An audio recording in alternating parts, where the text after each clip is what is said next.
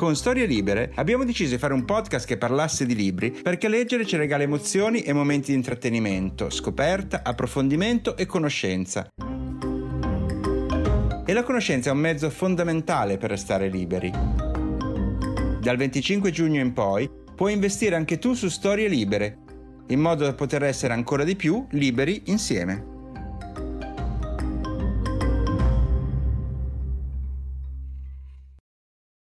Storie Libere presenta Mi sono messo a contare i libri iniziati che ho sparsi per casa e sono arrivato a 14. Il concetto di iniziato per me però è un po' ampio in relazione ai libri. Come vi ho già detto, mi piace leggere tre o quattro romanzi contemporaneamente e non ho alcun problema a passare da uno all'altro senza fare confusione di personaggi, luoghi e tempi. Però ci sono anche altri libri che io leggo in maniera frammentaria. Per esempio, con le raccolte di racconti mi piace leggerne un paio e poi lasciar passare qualche giorno prima di andare avanti. Con i diari è la stessa cosa. Leggo alcune pagine, poi mi interrompo e riprendo. A volte vado avanti per mesi, addirittura per anni, così come il tempo che in fondo l'autore ci ha impiegato per scriverlo. Un'altra categoria di libri che amo molto sono i saggi sulla scrittura cioè non i manuali di istruzioni su come si scrive un romanzo, ma quelle raccolte nelle quali gli autori descrivono il loro modo di lavorare, i problemi che hanno incontrato, gli aneddoti legati alla vita scrittore, con gli incontri in libreria, i convegni in giro per il mondo o i loro rituali per vincere l'angoscia della pagina bianca. Anche in quel caso mi piace leggerne uno ogni tanto e tornare a quel libro solo quando ne sento la voglia o il bisogno. Mi rendo conto che sono tutte abitudini assurde e personalissime, però dentro di me sono sempre rassicurato da questa sensazione di avere a disposizione una serie molto ampia di scelte quando voglio di leggere qualcosa. Il che mi succede continuamente, tra l'altro. O anche in relazione al tempo. Per esempio, magari ho solo un quarto d'ora e prendo appunto un diario, leggo due o tre pagine ed è perfetto così. Vi chiederete perché ho aperto questa puntata col concetto di opere iniziate? Perché siamo arrivati alla fine di questa stagione. Sono lo scrittore Matteo Bibianchi e questo è Copertina, un podcast dove si spacciano consigli di lettura.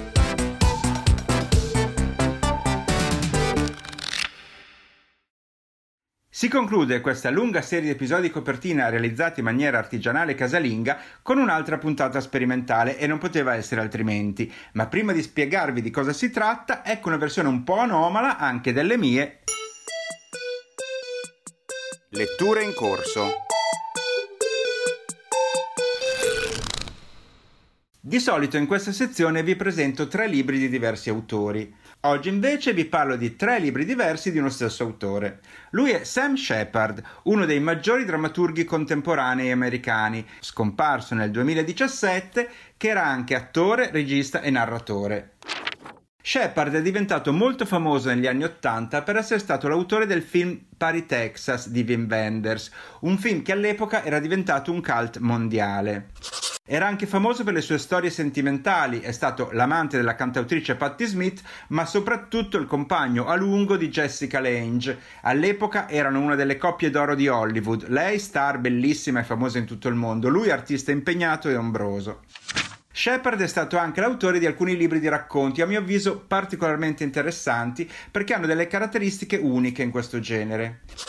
Una delle particolarità che mi piace di più di queste sue raccolte è che alla fine di ogni racconto c'è la data e il luogo in cui è stato scritto. Una caratteristica semplice, ma che in fondo è qualcosa che non fa quasi nessuno e che dimostra anche, tra l'altro, che quei racconti sono nati in un posto e in un momento specifico. A me piace pensare che lui non abbia lasciato quel posto finché non era soddisfatto della versione finale del testo. E poi i temi. I racconti di Shepard evocano sempre la realtà di provincia, in particolare del West americano. Sono paesaggi assolati, spesso confinanti con il deserto, sono cittadine semivuote dove tutti si conoscono e dove si respira una profonda dose di disillusione generalizzata. I suoi personaggi sono sempre maschi, adolescenti che trascorrono il tempo allevando animali selvatici o compiendo azioni al limite della legalità, uomini adulti spesso ubriachi che finiscono per azzuffarsi fra loro. Le donne, quando compaiono, mostrano una sorta di rassegnazione che le porta ad accogliere e ad assistere a tutto questo. A mio avviso sono libri estremamente virili, cioè quello che intendo dire è che sono libri con pochissimi fronzoli, descrizioni stringate essenziali, metafore spesso legate al mondo selvaggio e animale. I suoi personaggi non si concedono mai lunghe lucubrazioni. Shepard tende a raccontare le sue storie sempre in prima persona, come se fosse un testimone ogni volta di quello che sta succedendo. In questa apparente desolazione, però, riesce a dare uno sguardo estremamente poetico della realtà. Vi leggo un passo del racconto intitolato Attraverso il paradiso.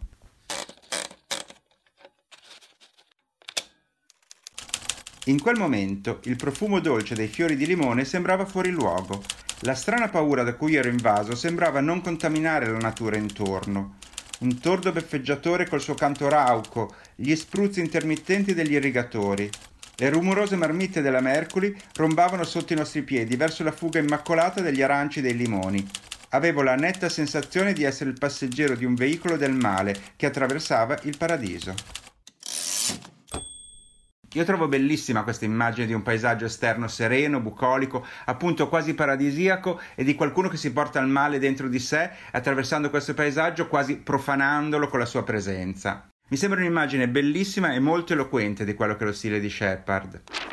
In Italia sono state tradotte tre raccolte dei suoi racconti. Due le ha pubblicate il saggiatore. Una è Attraverso il paradiso, da cui è tratto il brano che vi ho appena letto e che è l'ultimo libro di racconti che l'autore ha pubblicato in vita. E l'altro, sempre edito dal saggiatore, Motel Chronicles, che invece è il suo primo libro di racconti. In mezzo c'è Diario di lavorazione, edito da noi da Playground. Sono racconti brevi di 5-6 pagine, a volte di una soltanto, molto molto simili fra loro. E pertanto, se vi piace uno di questi libri, adorerete anche gli altri, perché c'è proprio una sorta di continuità fra di loro. È come se Shepard avesse continuato a scrivere questo tipo di racconti nel tempo e ogni tanto li avesse raccolti in un singolo volume. E quindi per il lettore è una specie di piacere prolungato ritrovare ogni volta questo tipo di tematiche e questo stile così unico. E ora veniamo alla sezione innovativa di questa puntata intitolata Fidati di, di chi legge.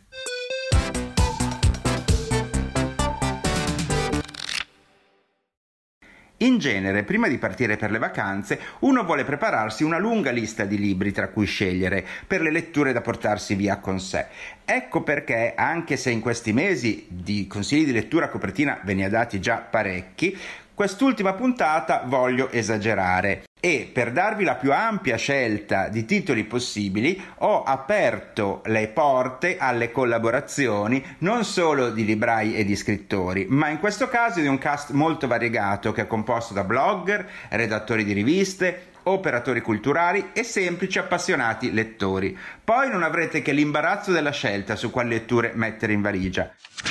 Cominciamo da Palermo, dove Piero ha una pagina Instagram di recensioni letterarie in compagnia di gatti, in un profilo chiamato Il Felino Lettore. Sentiamo che cosa ci consiglia. Salve a tutte e tutti, sono Piero Di Dia, siciliano lettore instancabile, acquistatore compulsivo di libri di vario genere e gattaro indefesso. Nella vita, oltre ad essere un seguace del verbo di copertina, ho fatto svariati lavori come l'albergatore, il vinaio, il libraio, l'attore, l'artista di strada e da qualche anno mi occupo di sanità. Credo da sempre nel potere della lettura e sono convinto che se ognuno di noi leggesse almeno due libri al mese, l'88% dei mali della società moderna sparirebbe senza lasciare traccia. Il libro che vi consiglio è Brevemente risplendiamo sulla Terra, primo romanzo del poeta vietnamita americano Ocean Wong, pubblicato a marzo del 2020 dalla nave di Teseo e tradotto da Claudio Durastanti. Il libro parte da una lettera che il protagonista, Little Dog, scrive alla madre ripercorrendo la sua storia e quella della sua famiglia, principalmente mamma e nonna, scappata in America da un Vietnam ancora in fiamme e devastato dalla guerra. Purtroppo la destinataria di questa lettera non potrà mai accedere al contenuto poiché, ed entriamo in uno dei temi clou del libro, l'unica lingua che parla è un vietnamita stentato. Lingua che non permette di esprimere al meglio la complessità dei sentimenti e delle emozioni di questa storia. E proprio la lingua è uno dei topics fondamentali di questo romanzo, potremmo dire di formazione, poiché unico mezzo per potersi di esprimere, dichiarare la propria identità e destreggiarsi in un mondo famelico come quello della periferia di Hartford nell'America degli anni 90. L'unico a conoscere l'inglese è Little Dog che dà voce e dignità anche agli episodi più brutali e grotteschi, trasformandoli, come solo i poeti migliori sanno fare, in momenti di catarsi che brillano di bellezza. Ci sono tanti motivi per leggere e consigliare questo libro, citiamone almeno tre. Primo, nonostante sia scritto in prosa, sembra di leggere un'elegantissima poesia elaborata con delicata precisione chirurgica. Secondo, vengono trattati temi molto delicati come l'immigrazione, la povertà, l'incomunicabilità, l'omosessualità, in modo magistrale senza mai cadere nel cliché del vittimismo e dell'autocompiacimento. Terzo, perché nonostante sia un'opera prima, lo stile è molto maturo e formato al punto giusto da far venire la pelle d'oca. I prossimi a darci un consiglio sono gli autori di un podcast dedicato a una particolare area geografica e culturale. Ciao Matteo, grazie dell'invito. Io sono Angelo Zinna. E io sono Eleonora Sacco. Siamo gli autori di Cemento, un podcast di viaggi nello spazio post-sovietico. Nel nostro podcast parliamo di tutti quegli aspetti culturali che ci hanno portato a tornare molte volte in questi luoghi ancora poco conosciuti in Italia. Parliamo di architettura, di cibi terribili e buonissimi, grandi opere fallite, cultura del benessere e ovviamente anche di libri. A proposito di libri, di recente è uscito I miei giorni nel Caucaso di Banin per Neri Pozza. È la storia di infanzia di Banin, figlia di contadini diventati milionari grazie al petrolio di Baku, in Azerbaijan. La sua vita è scandita da pogrom, rivoluzioni, colpi di Stato, fughe all'estero temporanee in Iran, balie tedesche super severe e un parentado a zero sterminato e soffocante, pieno di zie maldicenti e bugiarde, il cui capo è questa nonnona enorme che non fa che sgridare Banin e i suoi cugini pestiferi oltre che molto divertente e ben scritto, veramente scritto con, con, il cuore. I miei giorni nel Caucaso è davvero un ritratto originale molto accurato del primo Novecento in Azerbaigian agli albori della rivoluzione del 1917, quindi ve lo consiglio. Io invece colgo questa occasione per deviare un po' dai temi di cui parliamo solitamente su Cemento e consiglio 0K, l'ultimo di Don DeLillo, uscito nel 2016 con Einaudi. 0K è ambientato in una località segreta in Kazakistan, quindi rimaniamo a est almeno per quanto riguarda la posizione geografica. Racconta la storia di un milionario che sta per entrare in criogenesi insieme alla compagna per attendere che si trovi una cura alla malattia di lei. È un libro, come molti di DeLillo, che parla di morte e di assenza, ma lo consiglio perché secondo me è un libro del nostro tempo che immagina un futuro in cui anche l'immortalità è in vendita a chi può permettersi di comprarla. Ciao! Vi aspettiamo su Cemento, ciao! Veniamo ora a una lettrice da Ferrara. Ciao, mi chiamo Anna Chiara, sono di Ferrara e da un paio d'anni vivo a Milano dove mi occupo di comunicazione per l'arte. Il libro che vi voglio consigliare è Colcia, una storia familiare di Giulia Corsalini per l'edizione Nottetempo. Si tratta del secondo romanzo di questa autrice che aveva esordito con la lettrice di Chekhov e che si conferma in questa seconda prova come una stupenda scrittrice.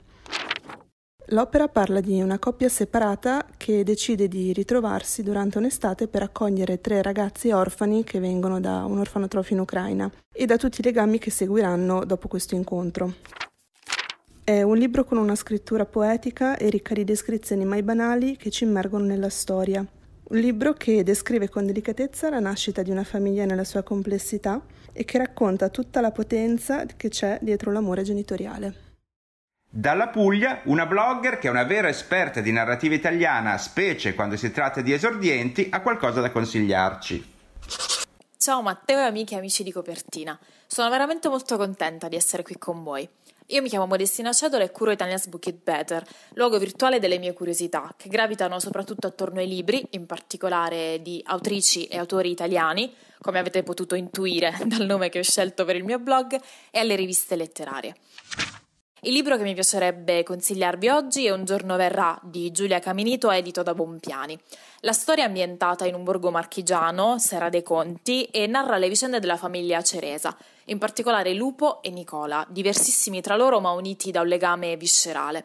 È anche la storia della Moretta, la badessa, che grazie alla musica e alla fede protegge le anime di tutti e in particolare accoglie eh, tutti quanti i suoi abitanti, i suoi fedeli con i loro errori. È anche però la storia di Giuseppe l'anarchico e di Nella, prima ripudiata e poi rinchiusa in un convento. Giulia Caminito in questo romanzo intreccia nella narrazione sia dei fatti realmente accaduti come le lotte bracciantili, la guerra, la spagnola, le idee anarchiche e socialiste con dei fatti di pura invenzione. È un libro che parla di fede, la fede in Dio e negli uomini, nella fatica e nella terra. È un libro che parla di ingiustizie e di ideali. È un libro che parla di lotta anche, di radici e di terra di sangue e di legami, non necessariamente di sangue, di speranza, ma soprattutto di salvezza. È un libro che io ho preso durante il Festival Inquiete a Roma, ma che ho letto soltanto adesso, forse per quel sesto senso che alle volte ci suggerisce qual è il libro giusto da leggere in un determinato momento. Questo libro, Un giorno verrà di Giulia Caminito, edito da Bompiani, per me è una favola e credo che mh, mm, sia importante anche da adulti ricominciare a leggere le favole. Che siano libri o riviste letterarie, io vi auguro un'estate piena di letture. Ciao! Una lettrice dalla Toscana. Salve, sono Renata e lavoro con le persone autistiche. Il romanzo di cui vorrei parlarvi è uno dei miei eh, romanzi del cuore. Si tratta del Silenzio del mare di Vercors, che è lo pseudonimo di eh, Jean Brulé. Questo romanzo è di un po' di tempo fa, è uscito infatti per la prima volta nel 1945, ma lo si trova facilmente, è pubblicato da eh, Einaudi e peraltro la traduzione è della eh, Ginsburg.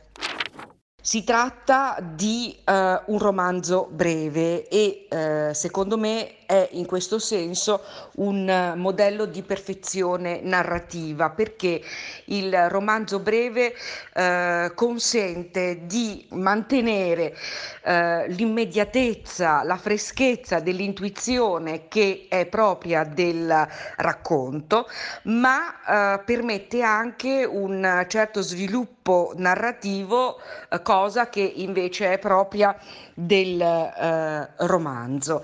E queste caratteristiche si ritrovano in uh, questo piccolo uh, capolavoro che è appunto il silenzio del mare. E il protagonista di questo romanzo è proprio il silenzio. La vicenda è questa, un ufficiale dell'esercito tedesco eh, subito dopo l'occupazione da parte della Germania della Francia, va ad abitare in una casa dove vivono un, un signore anziano e sua nipote. E eh, questi due personaggi fanno una scelta precisa di fronte all'occupazione del loro paese e all'occupazione della loro casa.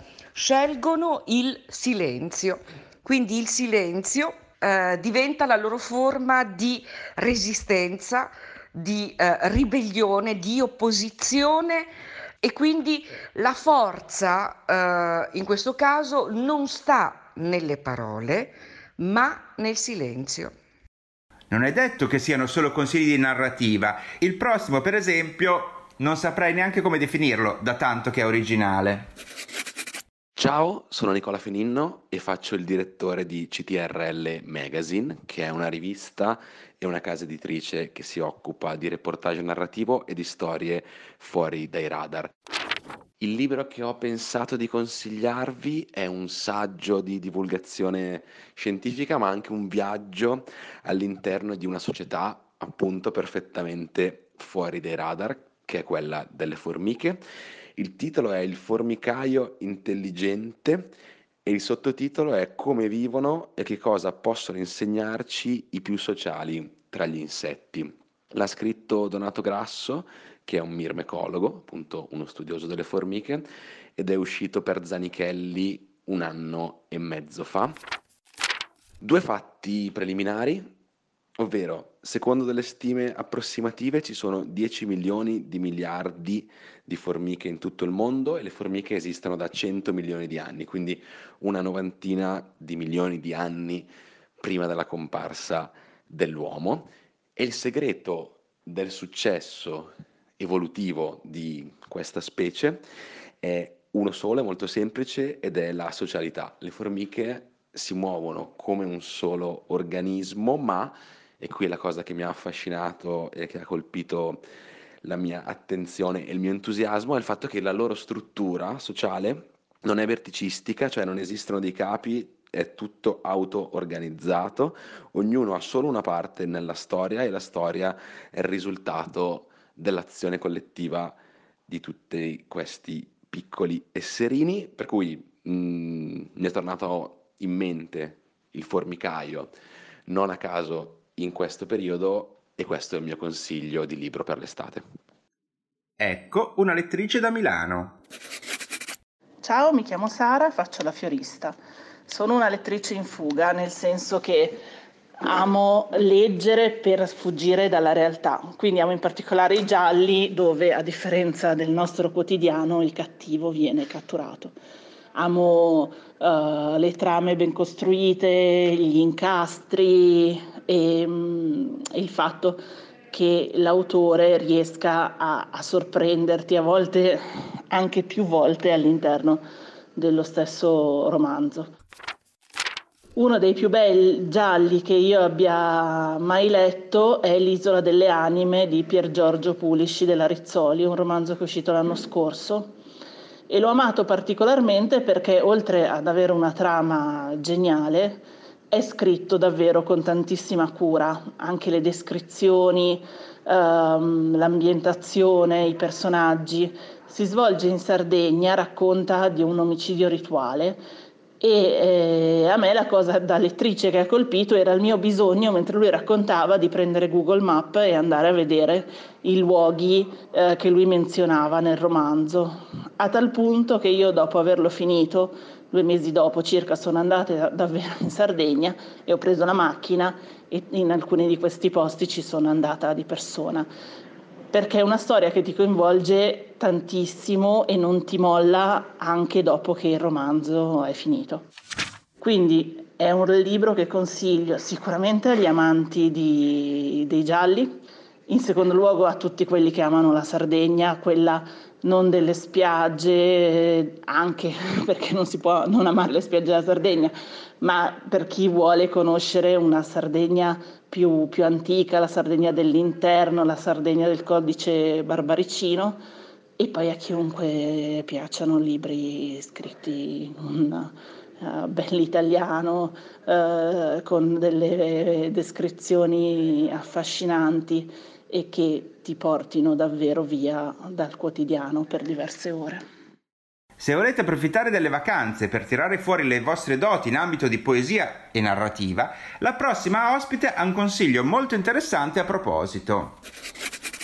Ciao, sono Sara Meddi. Di mestiere sono la responsabile di redazione dello studio editoriale La Matita Rossa di Bergamo.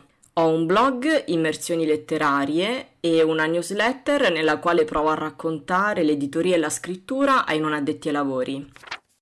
E mi fa piacere consigliarvi questo libro, Oracolo manuale per poete e poeti di Giulio Mozzi e Laura Pugno, che è uscito da poco per l'editore Sonzogno. E l'oracolo manuale per poete e poeti eh, non è propriamente un manuale di scrittura intorno alla poesia e non è propriamente neanche un oracolo, funziona in questo modo e quando lo aprite sulla pagina di destra, la pagina dispari, trovate una massima, un suggerimento, una suggestione, un'indicazione intorno alla scrittura poetica e sulla pagina di sinistra una spiegazione un po' più dettagliata. E perciò potete leggerlo dall'inizio alla fine, come se fosse una sorta di manualetto, oppure potete aprirlo e casualmente lo aprite, leggete la massima e, o l'indicazione come volete voi e poi leggete la più estesa spiegazione a sinistra e può essere una metodologia per sbloccarsi durante la scrittura o appunto per raccogliere dei suggerimenti, degli stimoli. A me piace perché, ehm, perché dà anche delle indicazioni su come leggere la poesia. Io non sono una lettrice molto dotta di poesia, però sto imparando molto leggendo questo libro e mi è venuta voglia di leggere tanti poeti che non avevo mai letto o comunque di rileggere la poesia in modo diverso. Allora provo a farlo con voi, apro una pagina. Ecco, sulla pagina di destra c'è scritto 10 parole, a sinistra la spiegazione. Immagina di poter salvare solo 10 parole, quali scegli? Prova a ripetere l'esercizio ogni mese, come cambierà la tua lista. Poi prova a scrivere usando solo o il più possibile quelle parole. Uno dei due autori di questo oracolo ci ha provato per sei mesi, Le uniche parole costanti nella lista sono state tutto questo muore. Cioè di che stare allegri. Il prossimo consiglio arriva dal curatore di una rivista indipendente di narrativa e finge anche di essere stato corrotto per questo, come se in Italia capitasse mai che qualcuno voglia pagare per apparire sulle riviste indipendenti, ma magari. Ciao a tutte, ciao a tutti, sono Matteo Scandolin, ho fondato Inutile, che è una rivista di narrativa, ormai 15 anni fa ed è più o meno dallo stesso periodo che conosco Matteo, il quale mi ha chiesto di parlarvi di un libro che ho letto recentemente e io ho pensato che, e Matteo lo può confermare, noi che facciamo riviste indipendenti non abbiamo chissà che fonti di guadagno da questa, da, da, da questa attività, pertanto dobbiamo accettare quello che succede, quello che ci capita. Nel mio caso l'autore del libro di cui vi parlo mi ha promesso eh, una quantità di induia notevole se mh, mm, aiutavo a vendere qualche copia in più, motivo per il quale quest'oggi vi parlo di Mezzaluna di sabbia, che è l'ultimo libro di Fausto Vitaliano, già autore per Topolino, è un romanzo, un giallo, proprio il classico giallo dell'estate che ti sciroppi immediatamente e io me lo sono letto in un paio di giorni e mi ha, mi ha tenuto incollato. Come dice il sottotitolo, sono le ultime indagini di Gori Misticò, che è un uh, maresciallo dei carabinieri, ed è tutto ambientato in, tra la Calabria e Milano, dove Gori deve risolvere alcune questioni personali, diciamo così. E ha delle cose che suonano sicuramente familiari ai lettori di giallo tradizionale e anche diverse cose molto particolari, molto proprio di Fausto. Non lo so, io lo, lo, suggerisco caldamente. Facendo inutile ho imparato a valutare un pezzo scritto dalle prime battute e questo ho letto la prima pagina e ho detto ok, posso andare avanti perché il libro merita. Un altro consiglio da una lettrice che si identifica solo così, perché le piace leggere. Ciao a tutti, io sono Chiara e mi piace leggere. Sono a parlare del... Ehm, volevo consigliare il libro di Kurt Vonnegut che è stato ripubblicato da Bompiani eh, da pochissimo, eh, La colazione dei campioni. Mm, io l'ho in una vecchissima edizione ed è stato il mio primo Vonnegut, tuttora il mio preferito, se la fa con Madrenotte e ehm, eh, io lo consiglio, lo consiglio proprio a, a chiunque, eh, l'ho consigliato online, l'ho consigliato agli amici, perché è una guida, secondo me, per questi tempi un po' particolari. La trama, diciamo, sono due storie che si incrociano a un festival della letteratura fantascientifica. Eh, una vede protagonista Kilgore Trout, che è uno, uno scrittore, un personaggio ricorrente nei romanzi di Vonnegut, che va come ospite a questo festival, e invece l'altro, eh, l'altro protagonista è Dwayne Hoover, che è un, eh, che è un venditore d'auto che si convince di essere l'unico essere vivente sul pianeta mentre tutti gli altri sono macchine macchine e praticamente piano piano impazzisce per poi raggiungere il clou in questo festival. Io lo consiglio perché al di là del grande umanesimo di Vonnegut, eh, io penso che mm, la storia quando accade una volta è tragica, quando accade la seconda è una farsa, la terza è il romanzo di Vonnegut, che è veramente la cioè il, il, l'accettazione delle cose come sono, una profonda compassione e soprattutto un grande senso dell'umorismo e un senso del tragico e del ridicolo insieme. Ciao a tutti! Avete mai pensato di mischiare libri e ricette di cucina? Le ragazze della newsletter Nyan Book sì. Sentiamo che cosa ci consigliano. Ciao a tutti, siamo Neliamoci e Zazzi di Nyan Book e abbiamo due ricette letterarie per voi. Io sono Zazzi e oggi vi consiglio Marie aspetta Marie di Madeleine Bourdoux, edito da Delphi. Gli ingredienti di questo libro sono Un giorno d'estate in Costa Azzurra, un giorno che cambierà tutto nella vita della protagonista, un autunno tiepido nella Parigi degli anni 30 e tradimenti quanto basta. Maria è sposata con Jeanne ed è così felice da scomparire dentro questo amore così profondo. Un giorno però, per caso, si allontana da lui e incontra un giovane che diventerà il suo amante a Parigi. Per Marie questa avventura è un punto di non ritorno, è una lente da cui guardare il passato e riconoscere che tutto ciò che è successo prima non potrà ritornare perfetto come sempre è stato. Questo libro racconta come anche le relazioni più solide abbiano una scadenza e ci immerge in un mondo improvvisamente vivo e vivido, lucente, dove la fedeltà a se stessi sembra l'unica forma possibile di felicità. E ora cosa suggerisce Negliamoci, l'altra metà di Book? Io sono Negliamoci e il libro che vi consiglio è Baioria San Pietroburgo di Jan Brucken, edito da Iperborea. Gli ingredienti di questo libro sono una raccolta di ricordi e riflessioni sulla città, una dose generosa di passeggiate dalle vie principali di San Pietroburgo a quelle più nascoste, viaggi nel tempo quanto basta, Ian Brocken, infatti, con il suo stile inconfondibile fatto di aneddoti e curiosità, ci fa incontrare e conoscere personaggi letterari, ma non solo, che hanno fatto la storia di San Pietroburgo, da Dostoevsky a Gogol, passando da Stravinsky e Nabokov. Per gustarsene meglio questo libro, consigliamo un piatto di blinis, le deliziose focaccine salate di origine russa, piccole e morbide. Buone letture a tutti e buona estate! L'ultimo suggerimento viene da qualcuno che si esprime creativamente su internet. Mi chiamo Teresa 5 e sono una specie di youtuber, cioè scrivo e recito monologhi su web, ma anche nei teatri. Ehm, per parlare del libro che vorrei proporvi, volevo partire dai bagni pubblici, dalle toilette pubbliche. Non so, forse tutti avete notato che eh, nei locali, nei teatri, nei cinema, in genere c'è una lunga fila davanti ai bagni delle donne, cosa che non succede davanti ai bagni degli uomini. E come mai accade questo? In genere mh, è come se eh, la fisiologia femminile avesse un'anomalia per cui non si capisce come mai le donne vanno in bagno di più. In realtà eh, ci sono dei motivi molto semplici di carattere fisiologico e anatomico, e cioè le donne in bagno ci devono andare più spesso e ci devono stare più a lungo. Perché? Intanto hanno la vescica più piccola e quindi hanno bisogno di urinare più di frequente, poi se sono in gravidanza questo problema si accentua, poi le donne hanno le mestruazioni e quando ce le hanno, se vanno in bagno devono fare delle operazioni che durano un po' di più.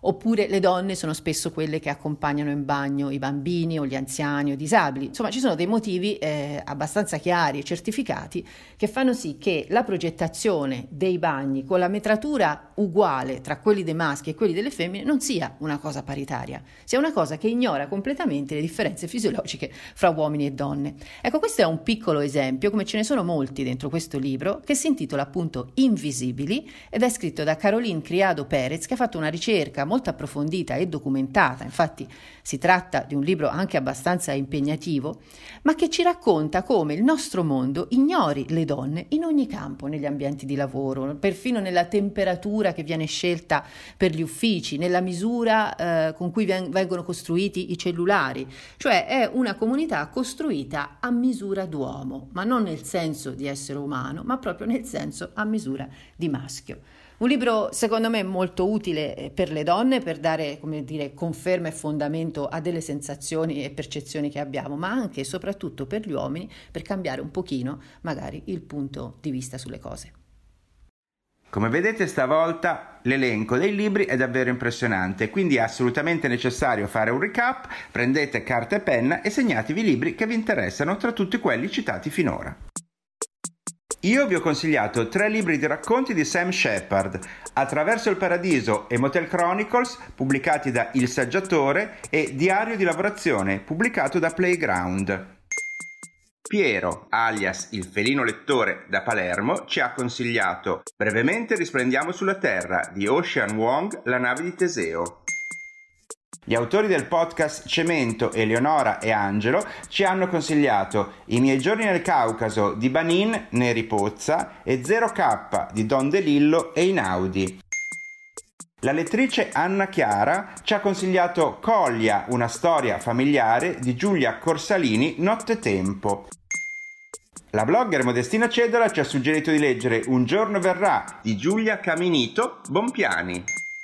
La lettrice Renata ha caldamente consigliato Il silenzio del mare di Vercos e Inaudi. Nicola Feninno, direttore di CTRL Magazine, ci ha parlato di Il formicaio intelligente di Donato Grasso Zanichelli. La fiorista e lettrice Sara ci ha suggerito L'isola delle anime di Pier Giorgio Pulisci Rizzoli. Sara del blog Immersioni Letterarie ci ha parlato di Oracolo Manuale per Poete e Poeti di Giulio Mozzi e Laura Pugno, Sonzogno Editore. Matteo Scandolin, direttore e fondatore della rivista Inutile, ha consigliato La mezzaluna di sabbia di Fausto Vitaliano Bompiani. Ancora di Bompiani il consiglio della lettrice Chiara, La colazione dei campioni di Kurt Vonnegut. Zazzi del blog Nyan Book ha suggerito Marie aspetta Marie di Madeleine Bordeaux ad Elfi. E Negliamoci, l'altra metà di Nyan Book, Bagliori a San Pietroburgo di Jan Broken Iperborea. Infine, l'anomala youtuber Teresa 5 ci ha consigliato Invisibili di Caroline Criado Perez e Inaudi. E con questo elenco sterminato si conclude anche questa lunga, lunghissima stagione di copertina. Io vi auguro un'estate di buone letture e buone vacanze. Ciao. Ciao.